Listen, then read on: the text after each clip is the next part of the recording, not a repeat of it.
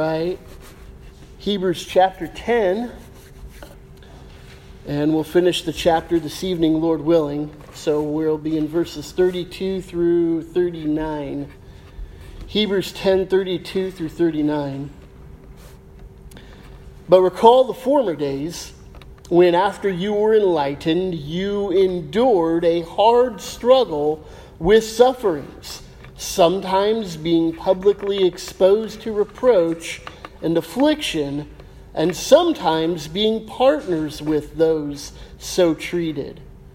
For you had compassion on those in prison, and you joyfully accepted the plundering of your property, since you knew that yourselves had a better possession, an abiding one.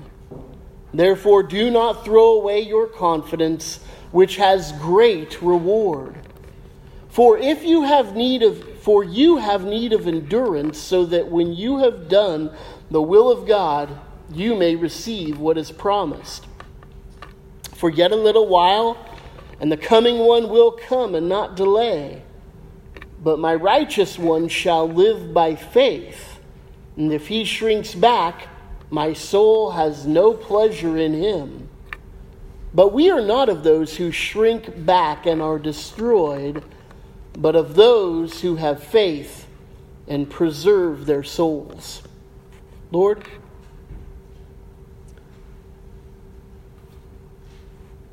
we need this word.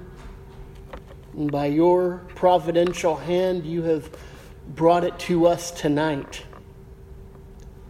And we ask, Lord, that you would give us ears to hear, and may your Holy Spirit bring clarity to our minds so that as we hear the words from this text and from other texts here in your word, that we would be molded and shaped by them.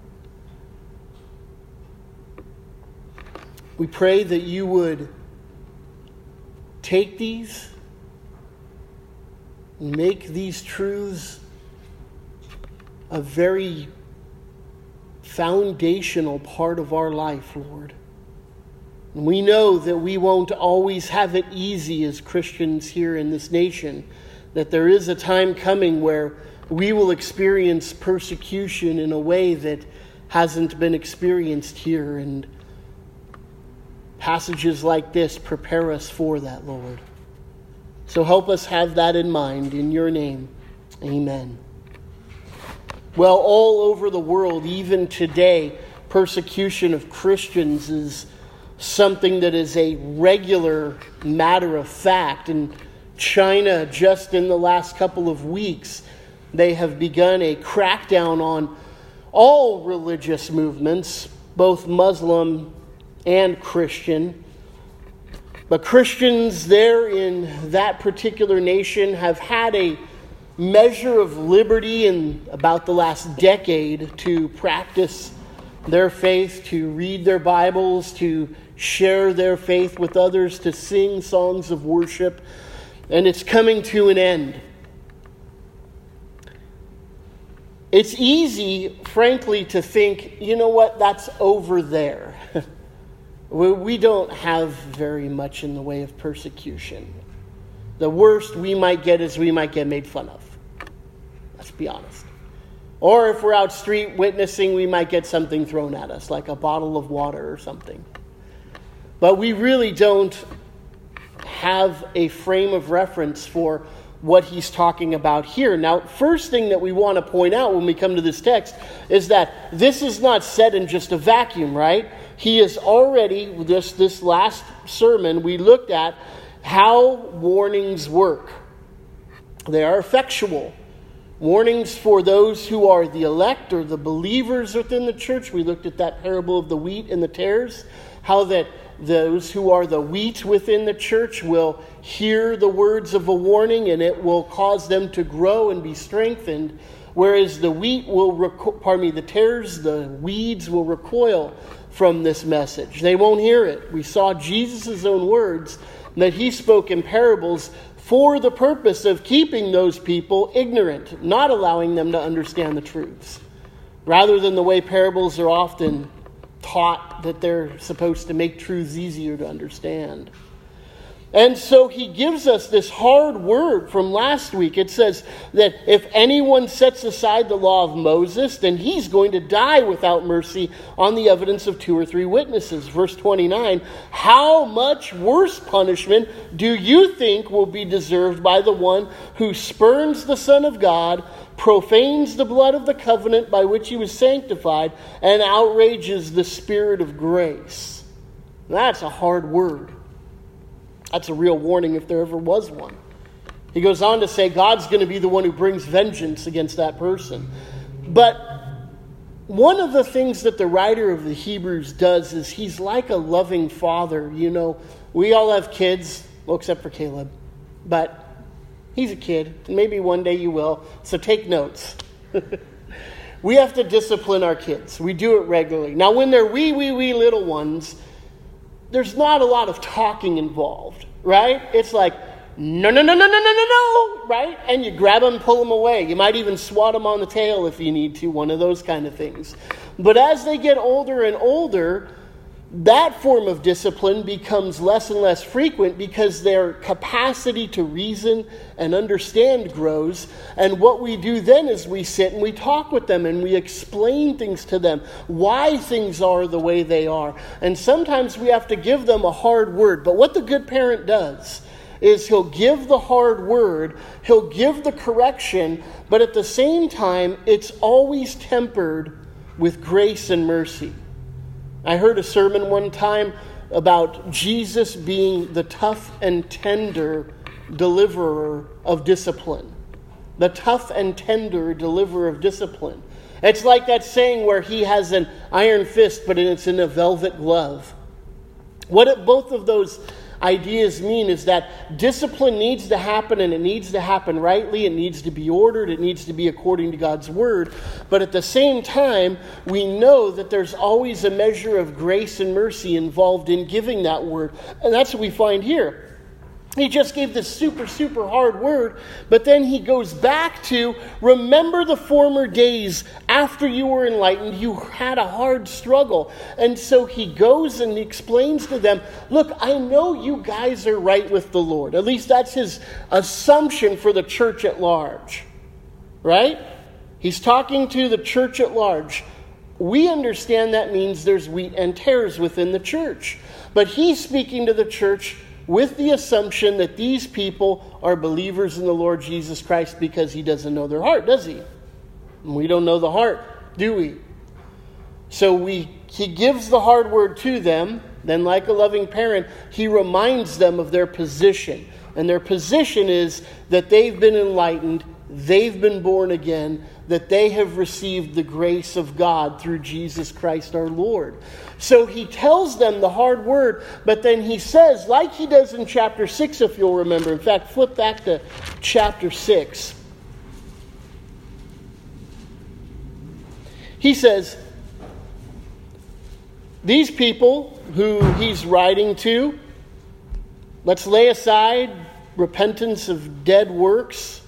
Let's lay aside the faith towards God, instructions about washing, laying on of hands, resurrection of the dead, and this will do if God permits, for it is impossible to restore again to repentance those who have once been enlightened and tasted the heavenly gift, shared in the Holy Spirit, tasted of the goodness of the Word of God and the powers of the age to come, if they fall away, since they are crucifying once again the Son of God to their own harm, holding him up to contempt almost exactly the same words of rebuke, almost the same hard word of warning that he gives to the Hebrews in chapter 6 as he does in chapter 10. look down in verse 9, though. Though we speak in this way, yet in your case, beloved, we feel sure of better things, things that belong to salvation. He does the same thing. Gives them the warning, gives them the hard word, but then reminds them of their position, right? I have to discipline my kid. I've had to do it many, many, many times over the years.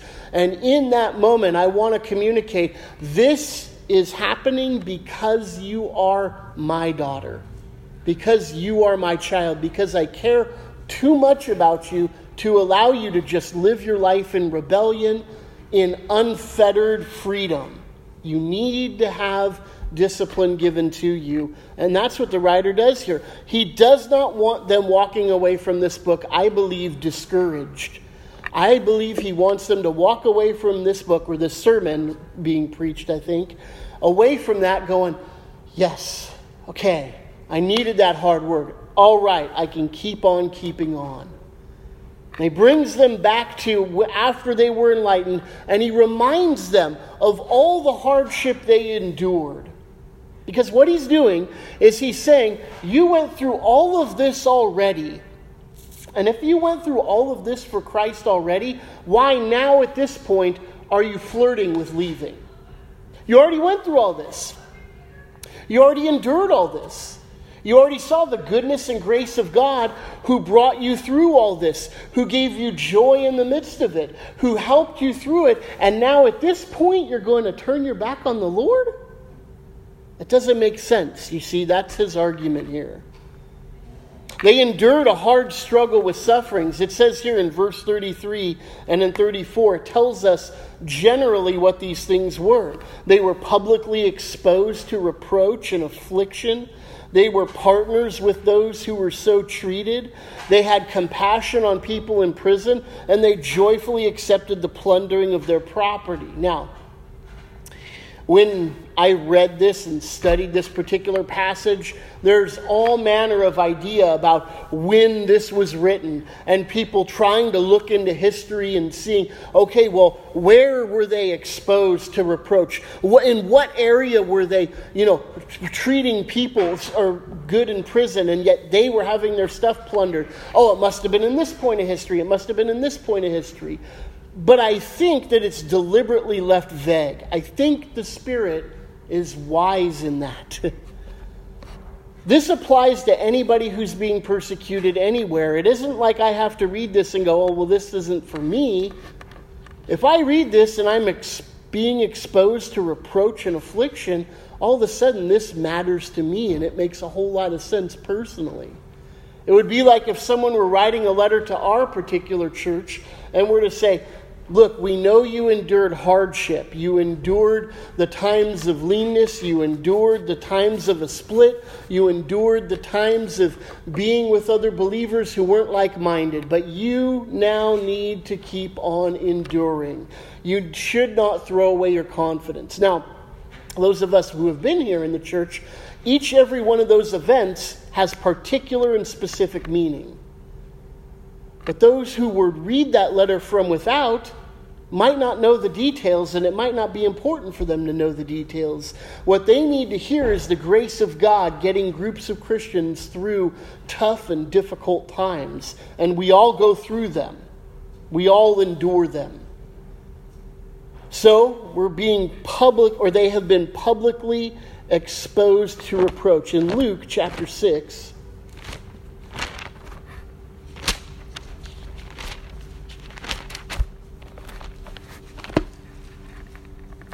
Luke chapter 6. Jesus lifts his eyes onto his disciples. This is Luke's reiteration of the Beatitudes. Said, Blessed are you who are poor, for yours is the kingdom of God. Blessed are you who are hungry, for now you shall be satisfied. Blessed are you who weep now, for you shall laugh. Blessed are you when people hate you when they exclude you, when they revile you, when they spurn your name as evil on account of the Son of Man. Rejoice in that day. Leap for joy, for behold, your reward is great in heaven, for so their fathers did to the prophets. Now,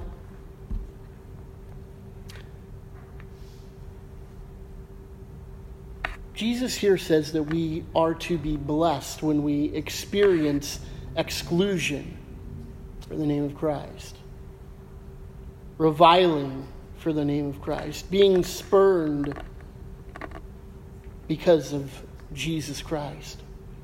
Now, these are the kind of things that we do endure here in America, here in our I, it's not quite the Disneyland of Christianity that it used to be, um, and becoming less and less so. But these are still things that we have, and I hope you have experienced, if I'm perfectly honest. And if you, as a Christian, haven't experienced any of these things, then how is your Christianity being manifested to those who are around you? It's the assumption is, is that because we are Christians, because we name the name of Christ, there should be an element of people who revile us, who spurn our name, who exclude us, and who don't want to have anything to do with us anymore. That can be hard because we want to be liked. We, we, we as people are relational people, right? We have the image of God. That's one of the things that is within us because God is a God of relation within the Trinity, constantly in fellowship with the other two members of the Trinity. We display the glory of God when we have relationships with other people as well. And we love them. And so we want to be included and not excluded. But Jesus here says when it's for the name of Christ, it's actually something to rejoice in. Now, it is not pleasurable when you go through that, especially if it's someone who's close to you. Now, I remember a time where I sat down with a guy who was who well, he still is an atheist. He thinks Christianity is just absolutely stupidity at the highest level. And he couldn't understand why a guy like me, he would say a smart guy, it might be debatable, I will grant that.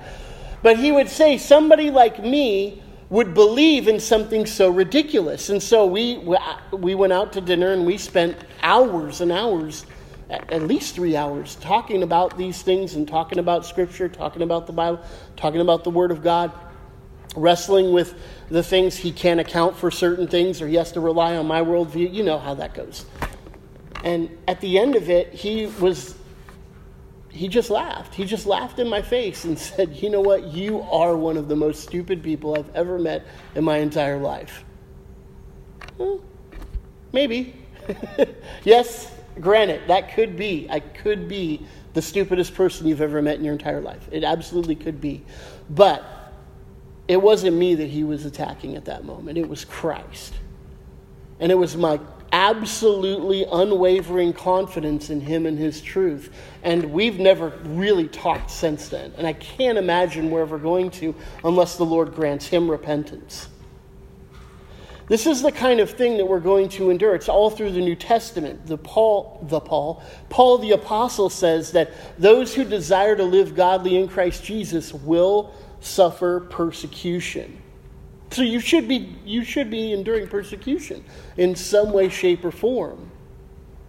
It might be publicly exposed to reproach. It might even be affliction. In Colossians chapter 1, Paul, as he's writing, and boy, he was familiar with affliction. If anybody besides Christ in the Bible was familiar with affliction, it was Paul, certainly. But he says this in verse 24 I rejoice in my sufferings for your sake. And in my flesh, I am filling up what is lacking in Christ's afflictions for the sake of his body, that is, the church, of which I became a minister according to the stewardship from God that was given to me for you to make the word of God fully known. And then he goes on to talk about what that word is. But he suffered afflictions. He even goes so far as to say that he's filling up what's lacking in Christ's afflictions. Now, that doesn't mean that he's saying there was a deficiency in Christ's atonement. His point is, is that Christ didn't come and preach the gospel to the church in Colossae or the believers in Greece or the believers. What Paul is doing as an ambassador is he is going and he is suffering as Christ would have if he had gone to those places. This is how he's filling up this. This is how he, for the sake of Christ, is enduring these types of afflictions. We know from Colossians, or pardon me, Corinthians that he was beaten many times there in the book of Acts in chapter 13, is it? 14? No, it's earlier than, no, it's maybe 13, where he's beaten and he's stoned and he's dragged out of town and he's left for dead. And then if he's dead, God raises him from the dead. If he's not, then he got up and went back into town, and miraculously enough. Um, but he was familiar with this kind of affliction. Here he goes on to say that we're partners with those who are so treated. And you know what? I, I think that that is fellowship at the deepest level. This week and about a month and month or so ago, I attended two different funerals, but they were both of firefighters. And you maybe if you drove through downtown saw the flags and everything roped off and everything, and that was for the that was for that funeral that we were a big part of. And what struck me as we interacted with all of the firemen throughout the whole time, I actually went and picked the guy up and brought him into our into our care. And from the very beginning all the way to the funeral, the firemen took care of their own. They were there for everything. We had people there 24 hours a day from the day we, the minute we brought him into our facility until the funeral happened. They were there the whole time. They were taking meals to the family. They were supporting one another. They were crying with one another. They were telling stories with one another. And to me, both of these instances have stood out, and I say, why in the world doesn't the church take care of their own like that? I've personally never been in a church that took care of their people the way I've seen these firemen taking care of one another. There probably are churches out there that do do that, don't get me wrong. But it certainly hasn't been my experience or I've seen it. And it's sad to me that when I look at these men, I see that's a deep level of fellowship. It's a deep level of fellowship that puts to shame a lot of churches. And fellowship in the churches should be treated as we are partnering with one another who are so treated. That I'm standing shoulder to shoulder with somebody who's enduring this kind of persecution. Honestly, I think that further America goes down the road of secularism and materialism that we're going to find that this becomes a reality that we are going to experience, and it's going to behoove us to stand with one another more and more and more and more. And it isn't going to be just baking cakes, going to be things that are much more serious, that have much more value on the line. Verse 34 says that we have compassion on those in prison. It doesn't mean just like, you know, we, we go to juvenile hall and we talk to the kids who are there. We definitely do, we should do that, and we want to do that kind of thing. But here, specifically, these people in prison are believers who are in prison because of their faith in Christ. That they had compassion on them. Now, if Prison then wasn't like it is today. If you were thrown in prison, you were literally just thrown in a cell. You didn't get food, you didn't get anything provided for you, that it was purely out of the good nature of your family or friends who would come in, who would provide for you such things. And so, compassion on those in prison He's referring to the fact that other Christians were going in and taking care of their own in prison. Now, honestly, that was kind of taking their own freedom into their hands, wasn't it? They could walk in there and go, Oh, you're helping him? You're a Christian too?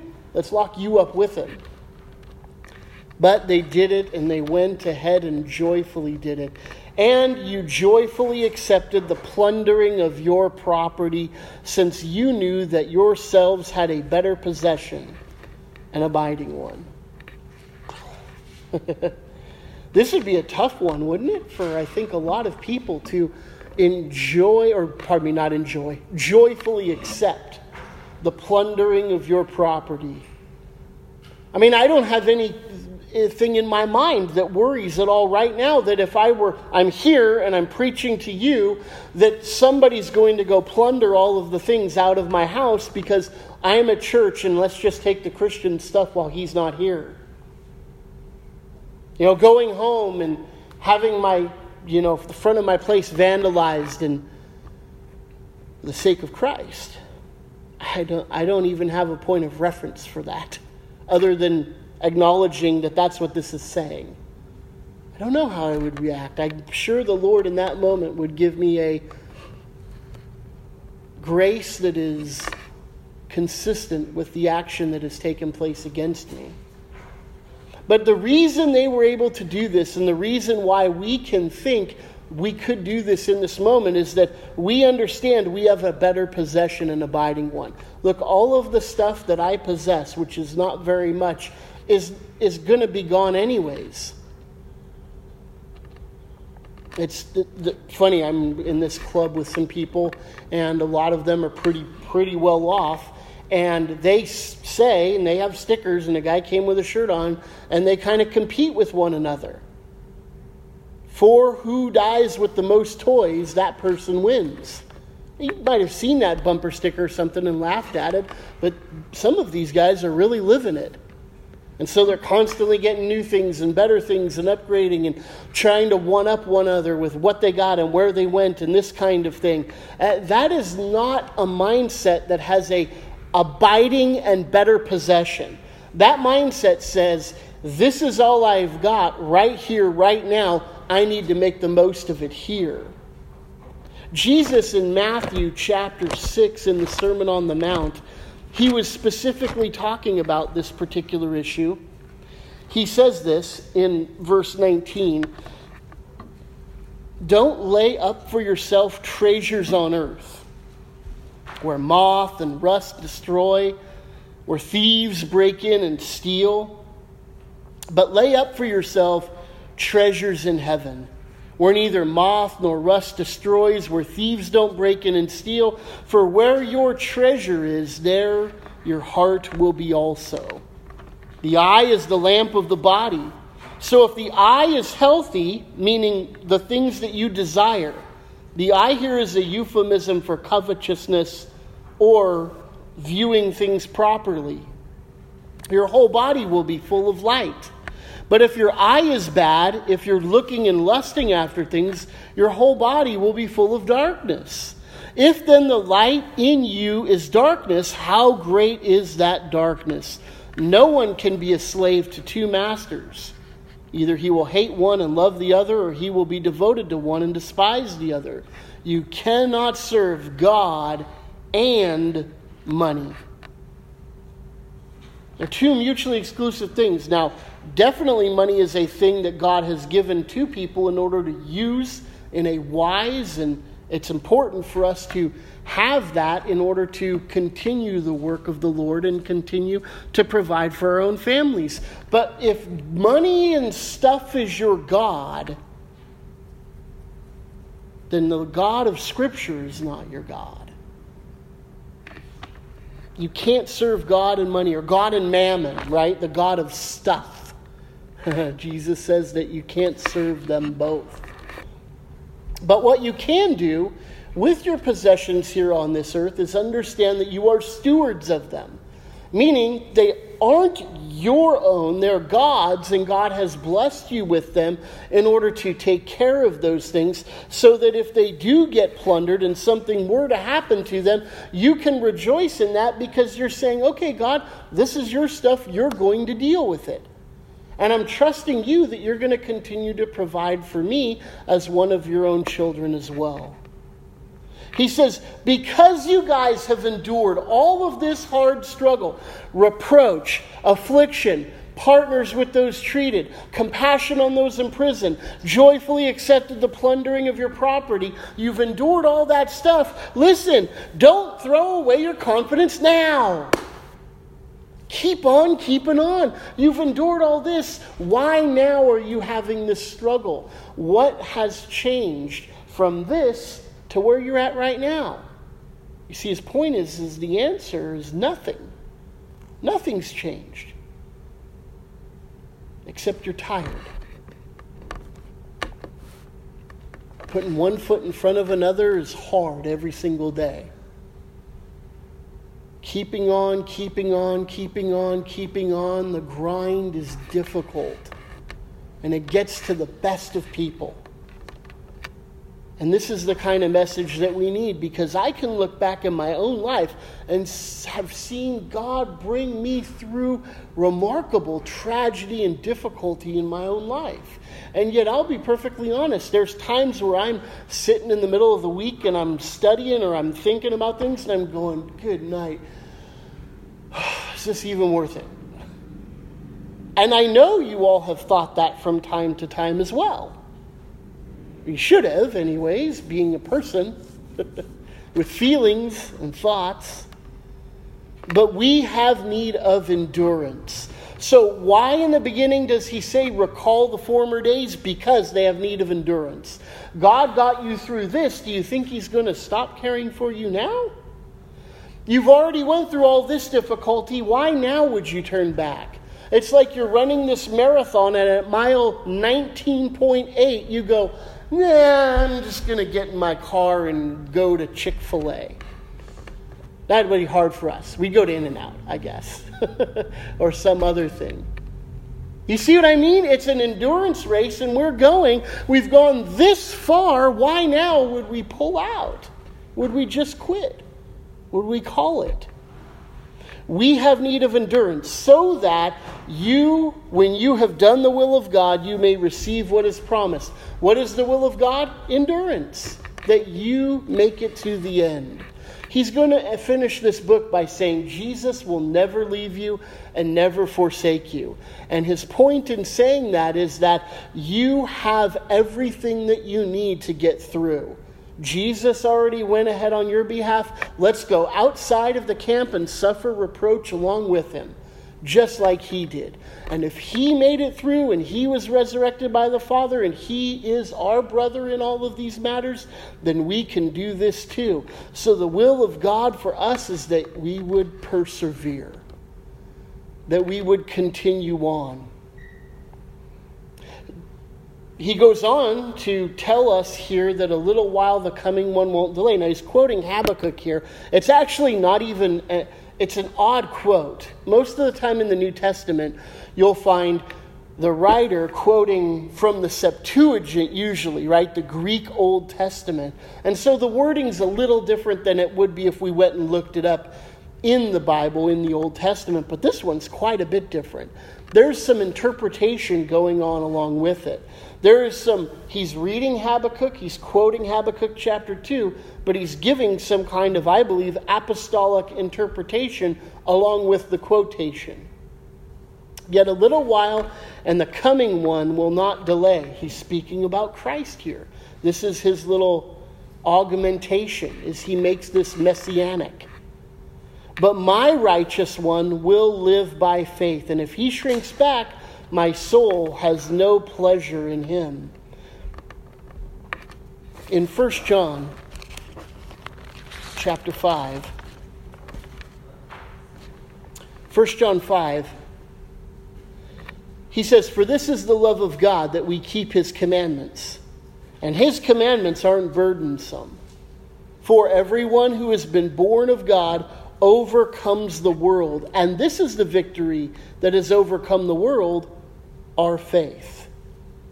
Who is it that overcomes the world except the one who believes that Jesus is the Son of God? The righteous one shall live by faith. This is the victory that is overcome. So when God here, or the writer here is quoting Habakkuk, and he says, A little while Jesus is going to come back. He's not delaying, he's, there's a time he's going to return. But during that time, my righteous one shall live by faith. This is how we live by faith. We have trust in Jesus Christ as Lord and Savior. You see, the reason he quotes this right now is crystal clear because he's saying you've gone through all of this difficult struggle and Christ has gotten you through this difficult struggle. Right now, you're thinking about bolting, and this is the point where you need reassurance Keep on believing. Faith. Live by faith. Trust in Him and Him alone. The victory that overcomes the world, which is the world's the one that's treating these people like they are, the victory is by faith. I keep on and I can endure because of my trust in Him. My faith in him. But the person who shrinks back, my soul has no pleasure in him. Why? Why would he say that there? Because this particular person doesn't have faith. Now, what is it that got it through this particular period of time? We don't know. Could be they were enamored with the interesting things that Christianity was bringing since they were kind of new and novel. It could be this camaraderie. You know, people will endure a lot in cults for the sake of camaraderie, for the sake of I have a group that I'm identifying with and that I can be around. But the person who has faith, who believes, who trusts, will continue to endure and will keep on keeping on. Look what he says to close this passage. We are not of those who shrink back and are destroyed. You see, he's assuming, as he's speaking to the church, this is the warning. God's soul has no pleasure in the one who does not have faith. You have faith, I have confidence that you're not going to shrink back and are destroyed, but that you will endure. See how he concludes it? But of those who have faith and preserve their souls, we keep on keeping on. In Luke chapter 21,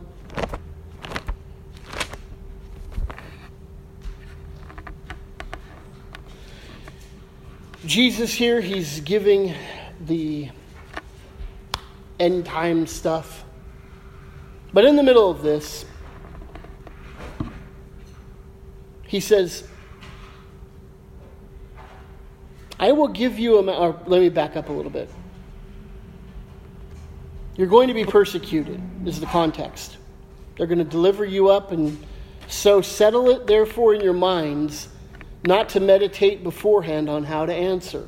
Verse 15 For I will give you a mouth and wisdom which none of your adversaries will be able to withstand or contradict. You will be delivered up even by parents, and brothers, and relatives, and friends. Some of you they will even put to death. You will be hated by all for my name's sake. But not a hair of your head will perish. But your in, by your endurance, you will gain your lives. Now, we might be apt to say, wait a second, a hair on my head isn't going to perish. he just said some of you are going to be killed. well, our lives are not this flesh. That's the hard thing, right? Because it feels very important that I keep this flesh intact, that I keep the hairs on my head, not just because they're thinning, but because it's my life. It's talking of euphemism for life here. But my life is not this flesh. My life is the soul within me that has been born again by the Spirit of God. If we believe that, then we are not of those who shrink back and are destroyed. If I don't believe that, I'm going to panic and I'm going to leave when I feel like my flesh is threatened. Isn't that what Satan himself said when Job was there enduring that test? Skin for skin. A man will do anything to save his life. Not the believer. Because the believer has a confidence in a greater possession. I fully believe that when I die, I will go before the presence of God Almighty and be there with Him forever. And that is my great hope. That is the believer's great possession. It isn't a cool place in heaven, it's Jesus and being there present with Him forever. And if that is what I really believe my life consists of, then I can endure all of this. And yeah, there might be times where I struggle because things do feel bad, but at the end of it, I'm going to persevere and endure because Jesus is my own. He is my all in all, not this life all of this is going to go away and abandon me, or I'm going to be abandoned to it someday, but I will never be abandoned by my Lord Jesus Christ. So, beloved, the word for us is today are you suffering persecution in some way, shape, or form? If not, why not? But if we are, especially more and more as we see the day of the Lord approaching, where's our faith? Do we trust in Christ that He will get us through all of these situations that might come against us? When we're around other people who are suffering? Are we encouraging them with the truths that we find to be so important and so vital and so. This is our life. This is our life. Our faith, our trust, our hope, our confidence are found here in the very Word of God. It's our absolute authority, it's our absolute standard, and by the words that we find here do we live. And so, this is where we go when we have need of endurance back to the Word of God, back to the Word of God, back to the Word of God. How do we encourage one another? With the Word of God, the Word of God, the Word of God. Because it's by faith that we will stand. Not faith in some mystical netherworld, but faith in the words of God Himself given to us. Lord, we know that we have need of endurance. We know that we have need of your Spirit to continue to give us life and hope and vision. A vision of eternity with you in your presence, Lord. God, we pray that you would take a passage like this and it be so rich to our lives, even though we might not be physically going through these very things right now. We know that we can, and we know that we probably will someday soon. And Lord, when that day comes, may we be found to be those who rejoice, knowing that you, Lord, have counted us faithful. You have counted us worthy to suffer for your name's sake. And when that time does come, Lord, please continue to grant us endurance, strengthen our faith, and may we be people of your book, following you and your words to the very end, Lord Jesus. In your name, amen.